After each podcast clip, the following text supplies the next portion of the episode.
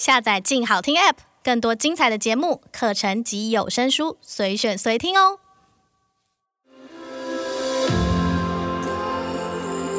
从他人的故事反映我们的样子，欢迎收听《镜像人间》。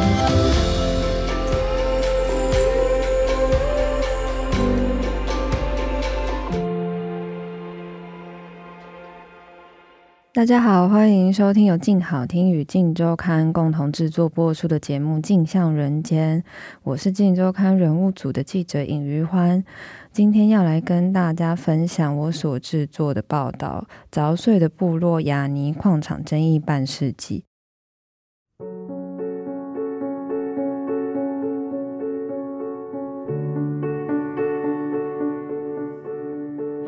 这篇报道基本上就是一个我们去部落里面去了解，说在呃前几年的矿业法跟雅尼开发的争议之后，现在部落的状况。那其实今年在二月十二号的时候啊，就雅尼旁边的那个泰鲁格族的部落波士安部落，他们其实有针对雅尼的矿场举办了一场。知商同意的投票，那这个知商同意的投票，它的意思就是说，呃，因为根据原住民族基本法的规定，部落有权利对于在部落传统领域上面的各式各样的开发案，有一个知情跟同意的权利，就是说，诶，部落其实是可以去决定我们到底同不同意这个开发案在我们部落旁边进行这样子。所以二月十二号那个投票就是波山部落他们在行使这个同意权。那那天我们就也到了现场去看，说，诶，部落到底投票的状况是怎么样？那其实当天坦白说，他们像一个园游会的，就是诶，中午开始，呃，雅尼就有提供部落主人便当啊，桌上还有一直补充的小零食。然后很多小朋友在那边玩啊，然后旁边还有卖烤香肠啊、卖玩具啊、卖衣服的小推车。一开始气氛是很欢乐的。可是后来到了说就是投票要准备开始的时候，就有一些人冲出来抗议了。那这些抗议主要是说，嗯，因为其实雅尼在当年他的矿场开始开发的时候，他其实有使用了一些部落族人的土地，然后他在取得那些土地的过程，其实到现在都还是有争议的。可是这个投票等于说是在还没有解决那个争议的状况下，部落就要来投票决定说我们要不要让这个矿场。继续在这边开发，所以很多地主是很生气的，这样，然后就当场就开始有一些抗议跟推挤的冲突。推挤完之后，因为他们人数比较少，所以投票就还是照常进行。那我们就看到说，就是诶，部落的族人就依序去领票，然后投票，然后那个部落的智商同意投票，他们是用家户制的，就是说可能整个部落有大概三千个人，他们是一户为一个代表。所以总共投票的人大概是四五百个家户，那我们就看到说，哎，族人投完票之后呢，在出口的地方呢，就会有人发给他们一张兑换券。然后族人就可以拿着那张兑换券呢，到旁边的雅尼在部落里面开的一个服务中心去领一袋一千块的物资，这样里面就是我们看到哇，有卫生纸啊、沙拉油啊、酱油等等，这就全部都是一些民生必需品。然后我们在那边也碰到很多呃老人家，就是讲说啊，他们希望这些地主真的是不要再吵了，赶快让他们可以把票投完，他们要赶快去拿纪念品，然后要回家煮饭了。这样子就是说，其实这件事情对他们来说只是一个。有点像是周六下午的一个活动，然后结束，他们就要回去过他们自己原本的正常生活。最后投票出来的结果就是同意方是两百九十四票，对上不同意方是四十五票，所以结论就是说，他们部落是通过，他们同意雅尼继续在这边采矿的。那。当然，我们不能很绝对的说啊，雅尼对部落这么好，雅尼给大家便当，给大家纪念品，是让大家同意雅尼在这边非常绝对性的因素。但是我们后来发现说，其实不只是投票当天雅尼的一些态度。二零一八年以来，雅尼就非常认真在经营跟部落的关系。在我们再次回到部落采访的时候，我们就会发现说，嗯，如果听众还记得的话，就是可能大概二零一六年、一七年左右，那个时候不是导演齐柏林过世啊，然后大家开始发现说，哇，雅尼简直就是把花莲的那个山头整个挖掉一半了。我觉得这个好像是一个很严重的事情，然后。也有开始越来越多人关注说，呀，你当年在这边采矿，其实并没有真正获得部落族人的同意。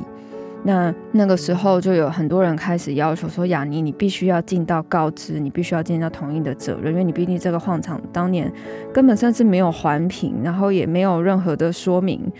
结果就开发了，让很多族人根本就不知道到底发生了什么事情。所以，二零一八年的时候，其实亚尼自己有承诺说：“好，那我就来依法来做一个智商同意的投票。”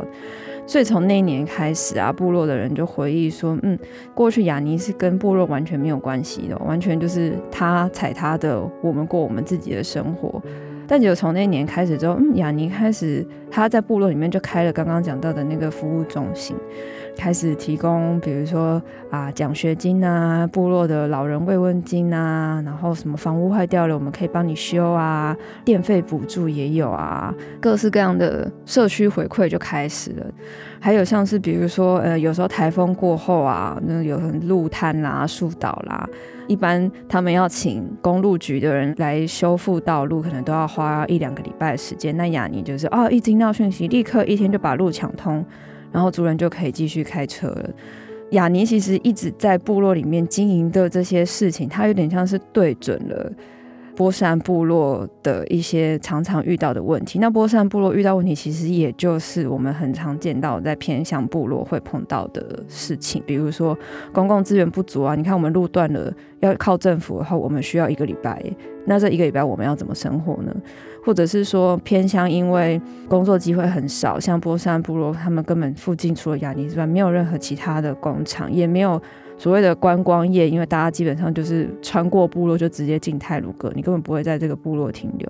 他根本没有任何工作机会，那他的收入常常会是相对于都市地区是比较低的。那有这些亚尼的补助，其实对部落来说都是很实际也很需要的东西，但是。其实，如果我们再往回看一点历史的话，部落会变成这样，某种程度上也是跟亚尼有关系。因为亚尼从一九七三年的时候，因为当时的矿业还是一个特许行业，水泥特许行业这样。那亚尼拿到这个特许行业的执照了之后，他们就来花莲新城山，然后要开矿。在当年呢、其实呃，原住民拥有土地这件事情的制度也是对原住民非常不公平的。就是说，呃，原住民他们的土地必须要经过设定十年的耕作权，就是说，如果他在这块地上面有种田的话，他就是每一年都要去乡公所登记说，哦，我今年有耕种哦，我今年有耕种，要登记十年，这块土地才会真的是他的。在这个登记的过程中呢，他也不可以随便移转这个土地，就是说，在你登记的过程中，这个土地还不是真的是你的，然后别人也不可以来利用你的土地。但是，矿业等国家重大发展需要的产业不在此限，意思就是说，亚尼可以。所以，一九七三年的状况就是呢，那时候亚尼跟秀林乡公所找族人开了一场说明会。就是说，哎，我们现在亚尼要来这边采矿，请大家放弃你们已经登记过的耕作权，那我们再补偿给你们。那其实大家可以想象说，一九七三年是民国六十几年的时候，就是其实那个时候很多部落的地主，他们是在日据时代长大的，他们其实真的完全都没有受过任何的中文的教育，所以那个时候非常多的说明都是需要靠翻译的，就是把。亚尼啊，乡公所的说明，把它翻译成泰鲁格语。那这个翻译的过程，大家想象说，我们现在可能听到说啊，抛弃耕作权啊，什么租用啊，土地买卖啊这些事情，我们觉得用中文听起来很合理。可是其实这些句子，它在泰鲁格族语根本是没有对应的意思，因为在泰鲁格族的文化里面，他们并没有所谓的土地拥有权或者是抛弃耕作权这样子的概念。所以在那个翻译的过程中，讯息没有办法传达很精确，所以导致非常多的族人他们是以为说，哦，我们就是把地借亚尼用，二十年之后，他就会把地还给我们了。但其实实际上，亚尼在要求他们的是说，你抛弃你的土地之后，族人抛弃的土地，它就会变成国家所有，就等于说乡公所代管。那乡公所就再把这个土地租给亚尼。那这样子资讯的落差，就变成说，族人突然二十年之后发现说，哎，为什么我的土地还是没有还给我呢？然后结果乡公所还告诉他说，哦，没有啊，你早就已经放弃了，那个土地再也不是你的了。所以当年很多就是在这样的状况下，他们失去了他们的土地。所以一九九五年的时候才会有所谓的反亚尼还我土地自救会，然后最核心的带领大家抗争的人物就是田春仇田姐嘛，她也是一个在过去的原住民土地运动上面非常代表性的人物。田姐她自己也是泰鲁格族人，她原本在日本。结婚，然后过了一段时间，回到部落来，就发现说，哦，原来很多人，很多部落第一代地主。他们的地都不见了，然后他们地不见之后，就是你刚刚提到的说，部落其实没有其他任何的工作机会，所以很多人因为没有了土地，他没有办法有收入，没有办法耕作，然后就陷入一个贫穷的恶性循环，收入很低啊，小孩子没有办法升学啊，然后最后只好继续做一些打零工的工作啊，等等之类，就是有点像是说部落因为雅尼而慢慢的陷入到说，就是他们很难靠自己。过很好的生活的状态，所以田姐之后就开始针对当年雅尼的状况进行调查嘛，她就是一个一个去访问，说，哎，部落的老人家去还原当年到底那个会议里面雅尼讲了什么，族人理解了什么等等的，对，然后她也持续的针对这个案子进行抗争，还还有一些法律的诉讼。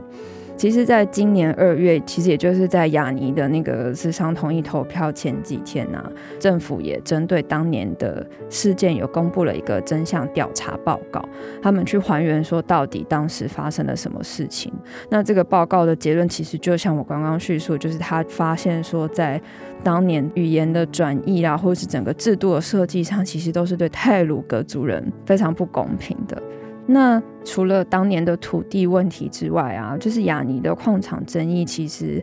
也跟矿业法很有关系。因为其中当年在族人抛弃的土地里面啊，有几笔是后来他有成功的透过法律的诉讼的方式，他有拿回土地的所有权，但是他还是没有办法真的把他的土地拿回来用。为什么呢？因为就是矿业法里面有一个所谓的霸王条款，就是说，哎，就算今天。我作为一个地主，我不同意把地租给你，但雅尼还是可以先把一笔钱存在法院，然后他继续使用他的土地。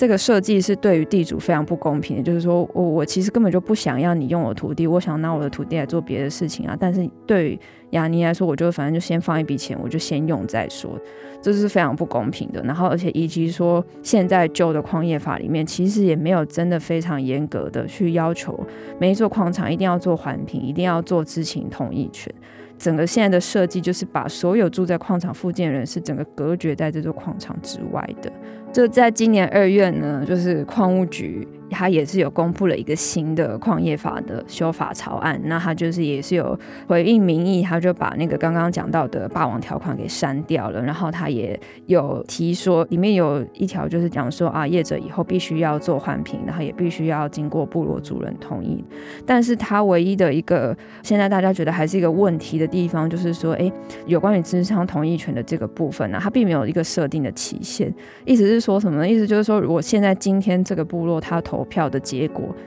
将会永远适用。接下来这个矿场不管存活多久，意思就是说，雅尼的案子里面，波山部落二月十二号投了这个同意票。接下来，雅尼只要有一天在这边采矿，他就可以一直拿着说：“哦，部落就是同意，部落就是同意。”他再也不需要去咨商部落的意见了。所以，这个对于很多立委或者是环保团体来说，他们是会觉得说：“哎，怎么会说？”可以这样无限期的，好像同意了之后，你就无限期的一直开发下去呢？这样不是等于让我们现在就决定了我们未来子孙他们对于这个矿场可以有的一些作为了吗？所以这个是接下来的修法还是可以继续关注的方向。其实对于我自己并不是一个原住民，我只是一个平地人来说，就是要去关注这个案子。我自己觉得除了关心原住民的。发展之外，我在这个报道过程中，其实也会看到很多，就是嗯、很多差别的，一直以来就看到差别的待遇差别的规定，就是对于所谓的汉人跟原住民族而言，像你看，比如说，嗯，汉人拥有土地，他的土地的所有权就是毋庸置疑的，但是对原住民族来说，他是需要还要经经历一个过程，他才可以真正取得那块土地，即使他早就已经在那块土地上生活了这么久的时间，然后以及就是说，可能在那个。阅读真相调查报告的过程中，我们也可以发现说，哎，其实对于呃像雅尼或是其他那种大型财团来说，他去购买汉人的土地，跟去购买原住民族的土地，它的价钱是不一样的，就是买原住民的地比较便宜，这样就是类似这样的不公平，就是会让你觉得说，嗯，为什么今天原住民族他们在从很早日据时代到后来的国民政府，就是他们一直是。必须要受制于统治他们的人，他们没有办法真的决定他们要用什么样的方式自己生活。然后，嗯、可能比如说原本在部落里面，他们并没有所谓的土地交易或是土地买卖、抛弃所有权类似的概念。但是当这些制度就是必须要强加在他们身上的时候，就会导致说，嗯、原本土地其实大家只是拿来耕作，大家只是拿来生活的一项工具。然后结果现在诶，可以拿去买卖了，你可以把它卖掉，拿去盖工厂了，你可以靠着买卖土地来致富了，就是整个不一样的游戏规则就整个强压在部落上面，等于破坏了他们原本自己的生活方式这样子。那嗯，时时间到现在一点的话，当然呃，现在的社会状况已经也跟过去不一样了。现在大部分的人都不是单纯只可以就靠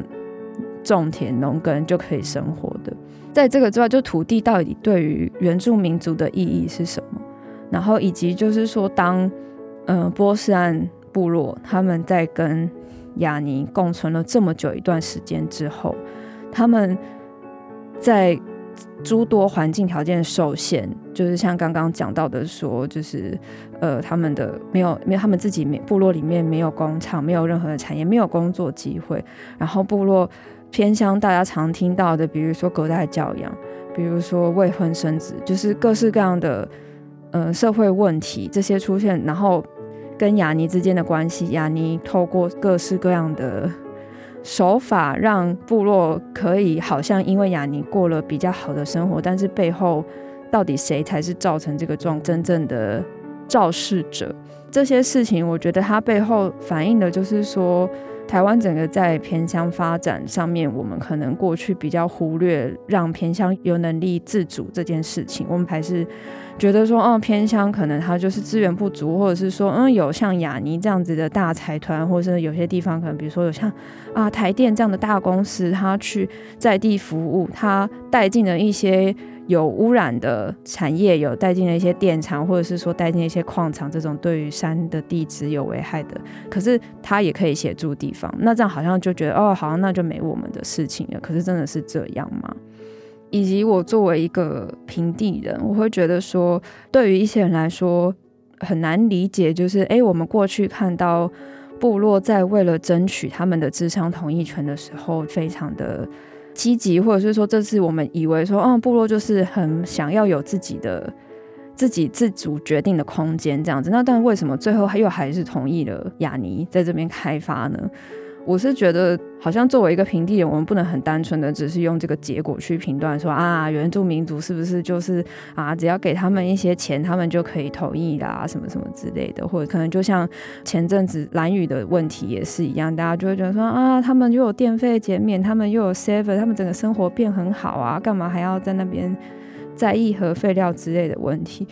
但我觉得他其实最关键的事情就是，他们其实是没有选择的。就是无论是蓝雨的主人，或者是波山部落的主人，就是他们今天没有别的选择。他们很多人他的生活一辈子可能只能在这边，他只能在他面对到的有限的条件跟环境下做出非常有限的选择。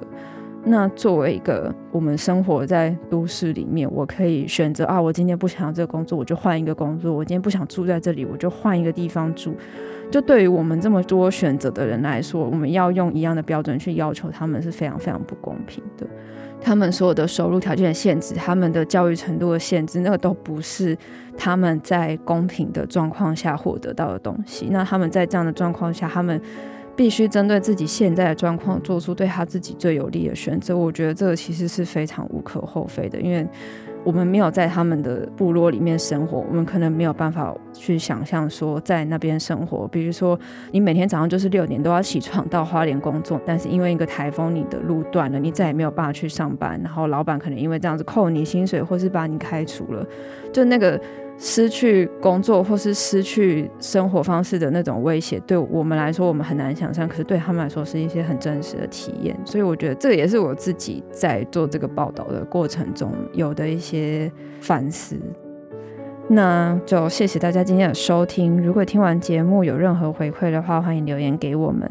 想知道更多人物故事调查报道，也欢迎关注镜周刊的网站。请持续锁定由镜好听与镜周刊共同制作播出的《镜像人间》。我们下次见。